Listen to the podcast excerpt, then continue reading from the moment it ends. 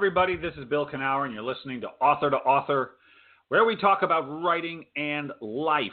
Because what it takes to write the book you want to write is also what it takes to lead the life you want to lead. That's true, you know. It really is.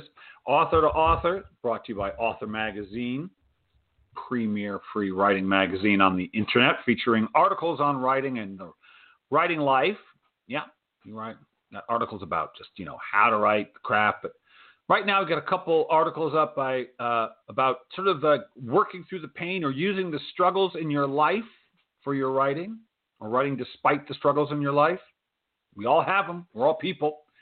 And we have video interviews with best-selling and award-winning authors across the genres. Got a great conversation with Britt Bennett right now. Really enjoyed that one. I'll be talking to Bruce Van Dusen next month. He's a uh, got a memoir out about 30 years working in television commercials, directing all sorts of television. Fascinating, really readable book. Uh, can't wait to talk to him. So you see, all kinds of people, all kinds of people. It's all over at authormagazine.org, and we are funded by fabulous people at the Pacific Northwest Writers Association. They have been supporting writers from pen to publication since 1955. Still at it? Yes, they are. And they're going to do a great conference this September here, virtual conference, as all the conferences are, as the Democratic National Convention is. Yes, it's virtual, so so are we. If they can do it, so can we. And so take your class virtually. We're going to be uh, keynotes virtually. Anyway, so no matter where you are, New York, New England, see, it doesn't matter. You can attend the conference.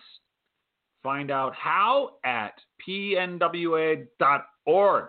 Yeah, so all kinds of writing. Creole, we do fiction, nonfiction. We interview all kinds of authors. Today's guest, Geraldine Woods. Very interesting person. She has taught and tutored every level of English for more than four decades. She makes snarky comments on grammar and usage in her blog, grammarianinthecity.com. Uh, and she's the author of more than 50, 50 people books, including most recently, just out today. Yes, published today, August 18th. 25 Great Sentences and How They Got That Way. But in addition to that, she's written many dummies books. You know these books. Well, she's written a bunch of them, including Basic English Grammar for Dummies, English Grammar for Dummies, English Grammar Workbook for Dummies, Research Papers for Dummies, College Admissions Essays for Dummies, and the SAT for Dummies. She also wrote AP English Literature and Composition, AP English Language and Composition, and Webster's New World Punctuation, simplified and applied. And she's with us now.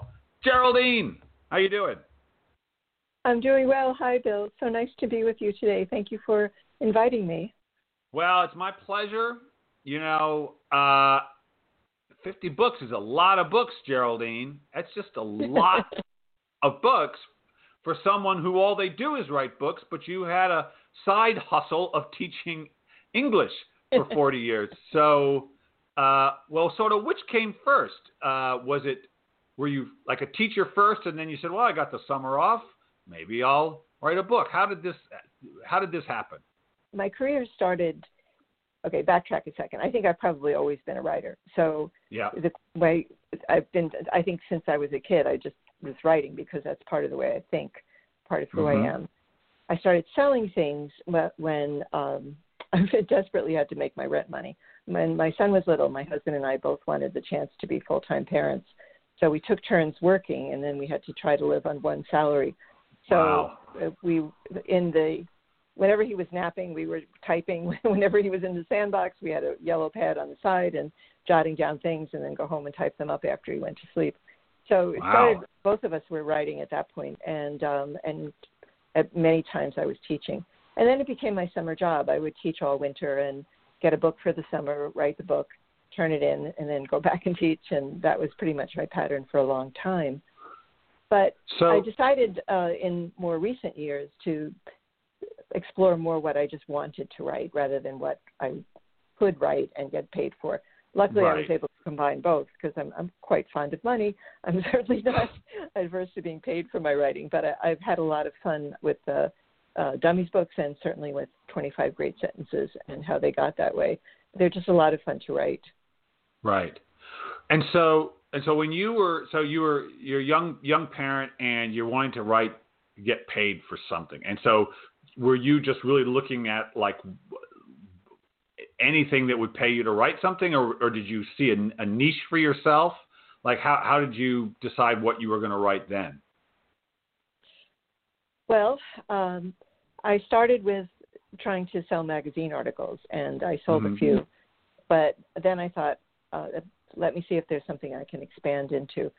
So this is pre-internet. I started writing the these poor children that would have to go to the library and do a report on something, and they'd look for a nonfiction children's book. So I got a, a whole bunch of, of that sort of thing, and those were easy to do while standing next to the sandbox, handing out snacks, and making sure everybody was safe and and so forth. But um, at a certain point, I thought, well, uh, first of all, they didn't pay very well, and secondly, I thought, what do I actually want to write? What do I know about? And I had been teaching, and I love teaching, and I certainly love language. And I thought, well, I know this. Let me see if there's a way that I can put these two things together. And so that's how the Dummies books first appeared in my life. It, they were. Um, it's interesting because when I first uh, applied to do them, I um, the editors there said, "Oh, it's it's so hard to get the tone, and you got the tone right." And I thought, "What are you talking about? I live in New York." you know, the kind of like slightly making fun of yourself and and everything else that you're doing is kind of the natural uh, way we speak in my neighborhood. So uh, that was actually pretty easy to do. Ah, so, uh, that's interesting. Uh, Dummies was more, you know, let me see if I can do this for real, and um, right. Those were have always been a lot of fun to do. And then I stopped full time teaching for a while. It turns out, I guess, in the nick of time because teachers are really having a tough time these days. And I applaud them for their efforts to take care of the next generation in the middle of this pandemic. Right. Um, but I stepped away from full time teaching for a while and I thought, well, let me see what else I want to do. And 25 Great Sentences is more or less my mind on paper. It's it's as close as I've ever come to just this is the way I think and right. uh, doing that it was a particular joy. That's you know that's what it seemed to me that that this book was a was uh, not the culmination of your work, but of of your books. Not that I know all 50 of them, but the one that maybe came closest to your heart, maybe. Yeah, it's definitely something that uh, reflects. For example, I was in before the pandemic. I was in Ireland and I was in the Museum of Archaeology, and I saw a sign, "Mind the Plinth." And yes. I'm standing there, and I'm looking at the exhibit, and I'm thinking, right. I wonder why they say mind, and what would we say? Watch out right. for. And I'm thinking, no, yeah. that's too long. Be careful yeah. of. No, that's too long. Warning, that's too severe. And then I thought, yeah. plinth. Wow, they think that a tourist knows what a plinth is. And then I thought, do I know what a plinth is? so um, um, all this is going through my head, and, and I, I pretty much barely escaped tripping over the plinth because I right. was spending so much time thinking about the the sign there. Uh, and the plinth, by the way, I went back to the hotel and looked it up, is a heavy base for a statue or a column or a vase. But yeah. this was, as I said, this is how I think. This is what right. person that does crosshair puzzles and Scrabble, and you know, I read cereal boxes. Right. So for for me, just thinking about language is pretty much this is living inside my head. Good. Well, this is the way you should be writing. And so, and and so, grammar came naturally for you know. I was thinking about grammar because my sister, who is a teacher, teaches reading now. She's a reading specialist. Um, she was someone who loved to diagram sentences. Just thought uh, this is a fun half hour. And I, I was the writer in the family, and I have never diagrammed a sentence in my life. You know, it just made no sense to me. Um, but I could write with correct grammar. Actually, I have here's a story for you about grammar, tell me what you think of this.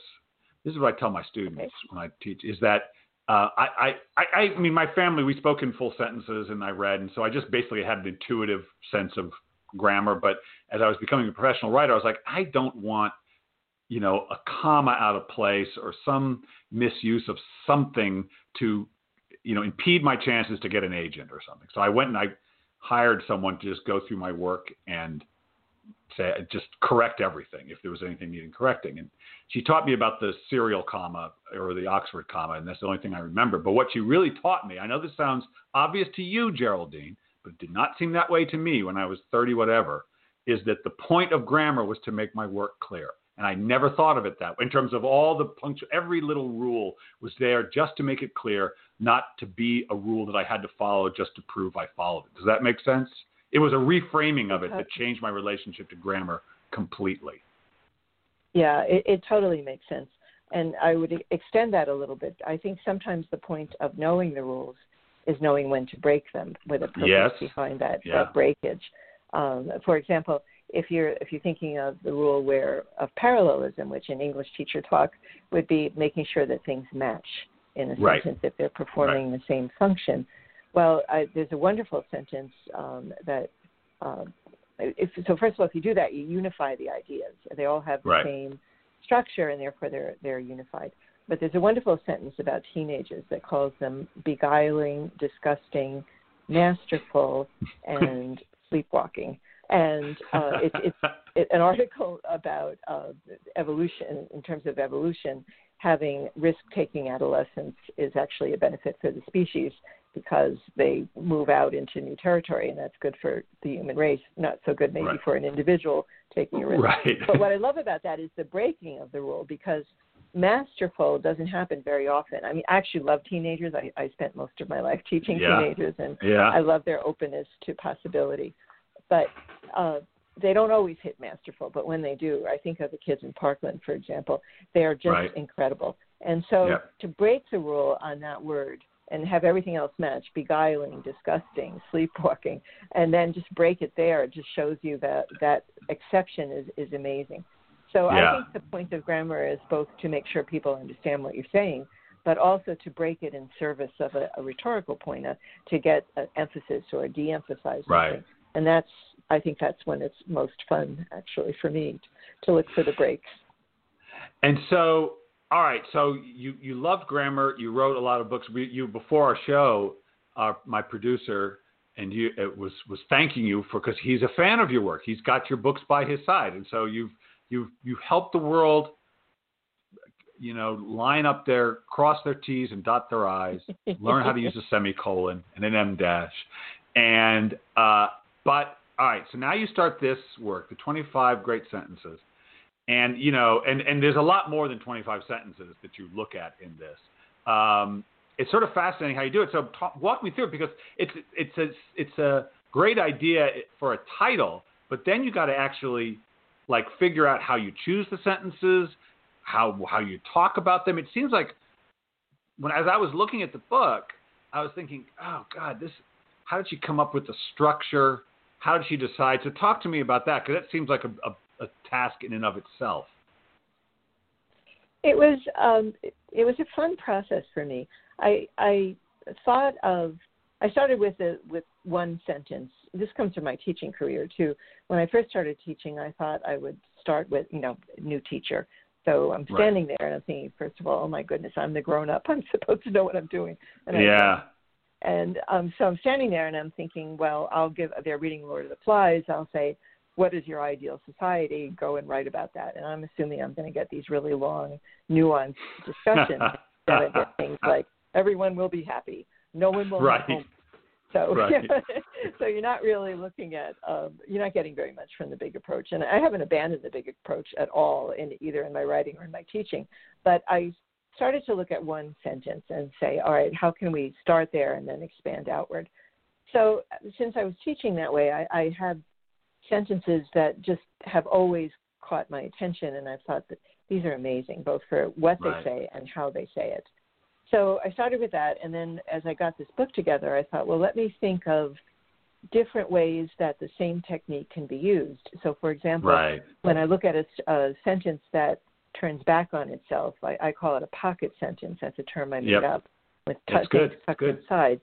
Yeah. So there's Virginia Woolf, and she's got a character who's desperately trying to ignore the unpleasantness in life and just look at the good parts. So she starts right. off. It's it's just after World War One, and she says the war was over. That's the beginning of the sentence.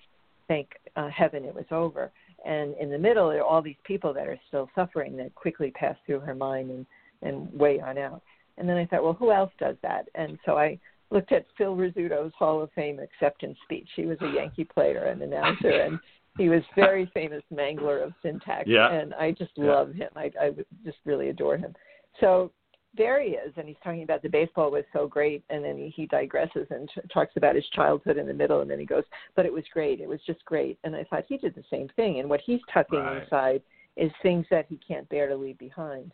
And then I right. went on from there to Hamilton and Lin Manuel Miranda and so forth. So I knew from that, as I worked on that part, that I really wanted to cast a wide net. And then it was just a question of looking at a, a treasure box filled with all these wonderful, beautiful sentences and picking some to highlight. I, I ones each chapter has one that I go into detail uh, in right. my discussion, and then with all these other examples, because what I'd like if a, for writers who are aspiring writers or established writers, because I think we can all improve, uh, all of us, no matter how long we've been doing this, is yeah. to get inspired to to try a different technique, to try something new, and yeah. and see where it gets you. You'll either like yeah. it or you'll hate it, but at least you'll try it. And I, I believe in trying new things. Well, I'll tell you. I remember I was just right. I was. I have. I teach a class online through Writers Digest about fearless writing, but I was talking about trying to get my students to claim their sort of own their own aesthetic. A lot of times writers don't understand that the thing they're measuring the, their work against is their own ideas of right and wrong. And I was talking to one student about the first time I read Anthony Burgess when I was 17 or something. And I've been reading a lot of science fiction and fantasy, but his was a, a very grown up novel, a very, well, I shouldn't say science fiction is fantasy, but it was a more of a traditional, broad, it was called Earthly Powers, I think. And I noticed his descriptions left out stuff I would have included. And I noticed how much better it was with the stuff left out. And it just changed the way I wrote after I read that book. Just that one, me noticing that one thing. It was a huge influence because being so young. But you got to notice that stuff. You got to notice there's something to do, right? You got to notice there's something to imitate. You got to notice there's something you want to try. Yeah? Yeah, and I completely agree with your idea that my, the goal for a writer is to establish a voice, to have Yeah. that voice be accurate to reflect what who you are and what you want to say. I, I think that is the goal for every writer. And, Yeah. But in support of that and getting there or, and experimenting, I think it's really helpful to look at. I, I often would start, a, for example, a poetry class, but telling my students, well, bring in the worst poem, the one that you totally hate. Just go look at every book you can find and bring in, like, this is bad poetry day. And so Right. they come in and I, and I say, well, why do you hate it? And Yeah. sometimes, you know, they'll they'll have a, a reason. Sometimes they're not sure, but then they start looking closely. And when you start looking closely at what you don't like, you don't do that. When you start That's looking right. at things that have caught your attention in the proper because you love them, and then you say, well, maybe I can do that too, and That's right. experiment. Yeah. Oh, it's so true. What a great lesson. Because I'll tell you, when I was t- I, I was te- I was um, I was um, uh, judging a contest, and I and I do a lot of memoir and personal essays. So I was judging the personal essays and memoir, and you know, most of the memoirs I was reading were published memoirs, and they've been edited and gone through. But these were a little rougher. What was coming into the contest thing, and they were so helpful. In many ways, they were more helpful to me than the beautifully scrubbed and constructed ones because it was so clear what wasn't working and why. You know, it was just because they were these were still in, in works in progress. Um, well, so okay, uh, Tal, talk to me about you. This, I mean, you've got to have had a lot of uh, sentences you had already amassed uh, to be able to do this. You can't just go flipping through books until you find good sentences because there's so many sentences in the world. You know, it's one thing, and it, it's really even different. See, this is interesting about this, Geraldine, because one thing to say, I'm going to talk about 25 great songs because you can have a catalog of songs, but sentences don't stand on their own. They're a part of a bigger thing that they're not known, you know, mo- except for like the end of Great Gatsby or something. Most things aren't known for a sentence. And so, did you already have like a big journal full of them? How did that happen? I did have a fair number because I use this in in my teaching. Uh, Right. For example, when we'd start a particular book, I knew that in Gatsby, for example, I knew that there was this one uh, sentence about uh, he. There's a picture of him and he's wearing um, a white costume, and it and the word costume is there, and so his whole sense of who he should be rather than who he is. Right. So there, I had right. a set of sentences already. But when I started working on this, I thought, uh, for example, I, I knew I wanted a chapter on coinage, and I thought of again Phil Rizzuto. I like the Yankees, so Phil Yeah. Rizzuto saying missed the ball because he said I was nonchalanting it, and I thought, oh, that's perfect. it's not a word but it should be a word. Oh, it's great. So I and so I started looking at all these old sport, sports writers, and uh, I love sports writing anyway. Uh, W.C. Heinz from the 20s and 30s, um, uh, Red Smith, and who called himself just a bum trying to make a living uh, running a typewriter. right. And right. so I did some purposeful reading, and I looked at a lot of song lyrics. And then Yeah. sometimes, for example, one I'd been working all day on um, a chapter on um, descriptions, and I thought, okay, I've had it. You know, I, I'm I'm I'm finished. I just want to blow my mind on something completely irrelevant. So I sat down Right. and watched Grey's Anatomy, and there's a chapter, and uh, there's a character who's pregnant, and she comes in, and she's this guy is talking to her, and and she sitting there, and she looks at him, and she says, "I'm sorry, I can't hear you over the smell of those fries." He says, "These are fries. And I thought, all right, well, there goes my break because I got to go Right. write that down. Because it was perfect. Uh, You know, I, I mean, I that's the detail you remember. It says everything about her. It says everything about what's going on at the moment. So Yeah. some of it was was just luck. Some of it was purposeful research, and some was this massive catalog of stuff I had. right. Um, and then also, once my friends knew I was doing this, people kept kept sending me sentences, Oh, and that God. was terrific. I got I got a lot it- from an awful lot of people. All right. And so what? And so do you? Do you have? I mean, you don't. I don't think you. From what from the reading, I couldn't tell. But do you have certain sentences that you just that are really like your? You just you just love them every time you read them. Still, that you weren't, but you weren't going to. You know, like all your children, you don't want to love one more than the other. But are there some that you kind of love more than the other, nonetheless? You know, it, that's a hard question to answer because they're so tied up with my own experiences. For example, the, Yeah. um, there's one from the Little Engine that could uh, that I think I can. I think I can nine Right. times in a row. So Right. when my older granddaughter was about three, I was I read that book to her, and it was absolutely addictive. I mean, she loved, Yeah. loved, loved hearing it. And so every time I finished the book, I had to read it again. And maybe after the twentieth time, time for Yeah. dinner, and she started crying because she didn't want me to stop. So Right. that's close to my heart, but that's close to my heart partly because it's associated with someone I love very much.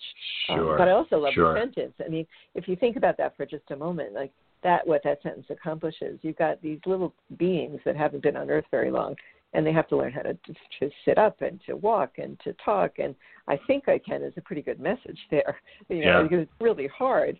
And also, the book, um, the story had been around for many decades, but it became the the form that you see it in most often these days was published in the 1930s. So think of the grown-ups reading that to the kids, and the, depression and Right. breakdown and unemployment. And, Yeah. and you know, I think I can is a pretty good message there too. For so it was, everybody. you know, something like that comes together for so many reasons. So I Ah. don't have a favorite child. Um, I love them all, um, and uh, I, I think they're really interesting. I, I just have that kind of. Uh, Yeah. I've never been a one potato chip out of the bag kind of person. Right.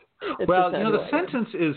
I, I always one thing I tell my students is about writing, and this is something I, I, I've only been thinking about more recently, which is that you have, as a writer, if you, especially if you're writing, well, really any kind of writing, practically, you're having to translate a three-dimensional, five-sensory experience into into thought. And every other art form in the world involves you actually use a sense.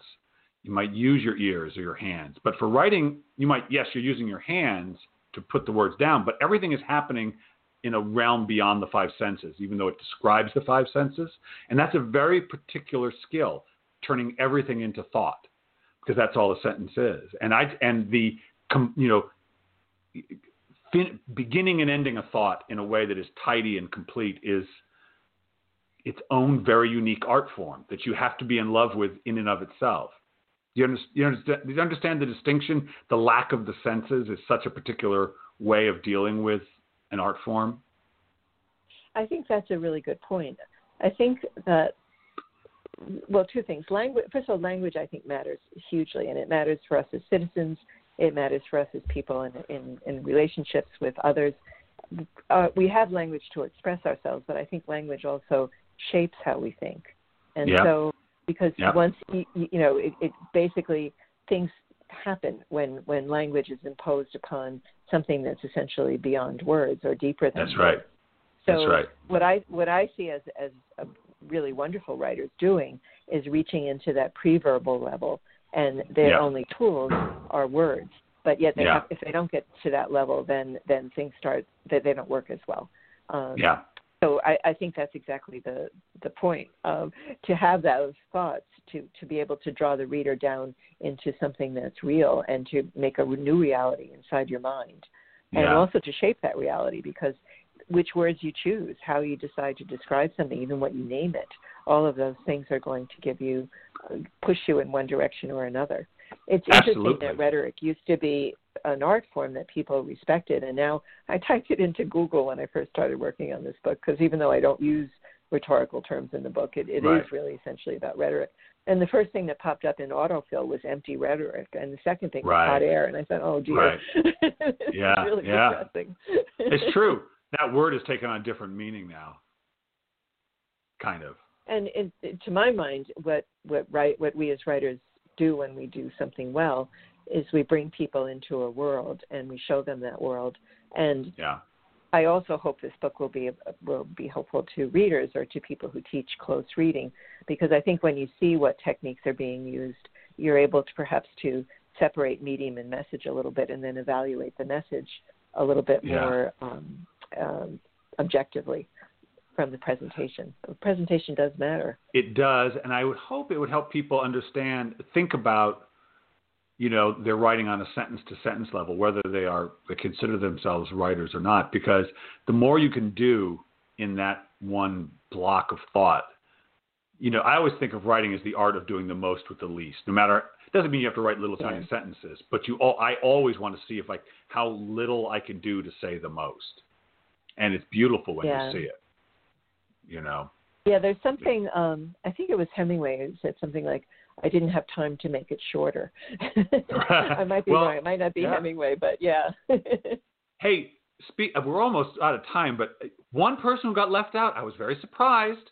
Not that you know Oh, your book. No, it's okay. But I just thought of all the people was Vladimir Nabokov, unless I missed it, but I didn't see.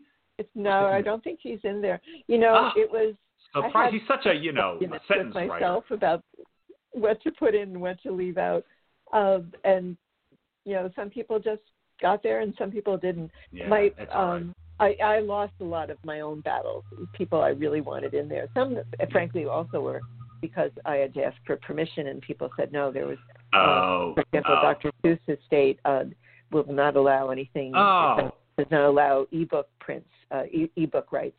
And I had really wanted to put Horton Hears a Who in there because there's a spec voice, um, Oh. and I thought that's it, I just loved that. Sure. but I had to leave that out. Uh, or others are simply very very expensive to quote. But um, right. But yeah, there inevitably somewhere left out. But Yeah. I'll, I'll see if I get to do a, a sequel. Then I'll, I'll look at that in, uh, just because of you, Bill.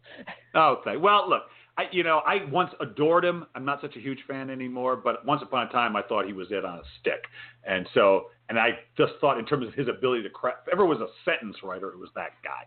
But whatever. There's a lot of plenty of good sentences out there. All right, Geraldine. I'm so glad I got you on the show. Uh, folks, the book just came out. Again, it's called 25 Great Sentences and how they got that way. It's a if you love reading and writing and language and you like to go in deep, this book is for you because Geraldine goes in deep and she's a beautiful writer too in her own right. So it's all the more enjoyable. But Geraldine, I'm not quite done with you. Uh, first of all, if people want to learn about you, or well, of course, you have your blog, right? GrammarianInTheCity.com. Yeah, you still is that still live? It is still live. I um, pandemic. Uh, the pandemic has affected it a little bit in the sense that I generally would post more frequently. I'd walk around New York City and take photos, or just listen to people speaking and take photos of really ridiculous signs. Um, My favorite at, at the UN for well, one of my favorites was advertising for a grilled man for a, a deli, and uh, they they didn't have any takers for a really long time. Oh, and I often just found myself wondering what a grilled man would look like. Um, but yes, I do. I do still post, and um, now that I've finished with this book, I expect to post a bit more frequently. Uh, I also have an um, my Amazon author page um, and uh, links to Norton and W.W. Norton, the publisher of 25 Great Sentences. I'll also be um, I have a couple of events coming up, if you don't mind my mentioning. Yes, please There's let us know. Books, booksincommon.northwest.com. Is, there are three independent bookstores. I always like to think of anything we can do to have independent bookstores Sure. survive. Um, Madison Books in Seattle, Washington, Paulina Springs Books in Oregon, and Country Bookshelf in Montana.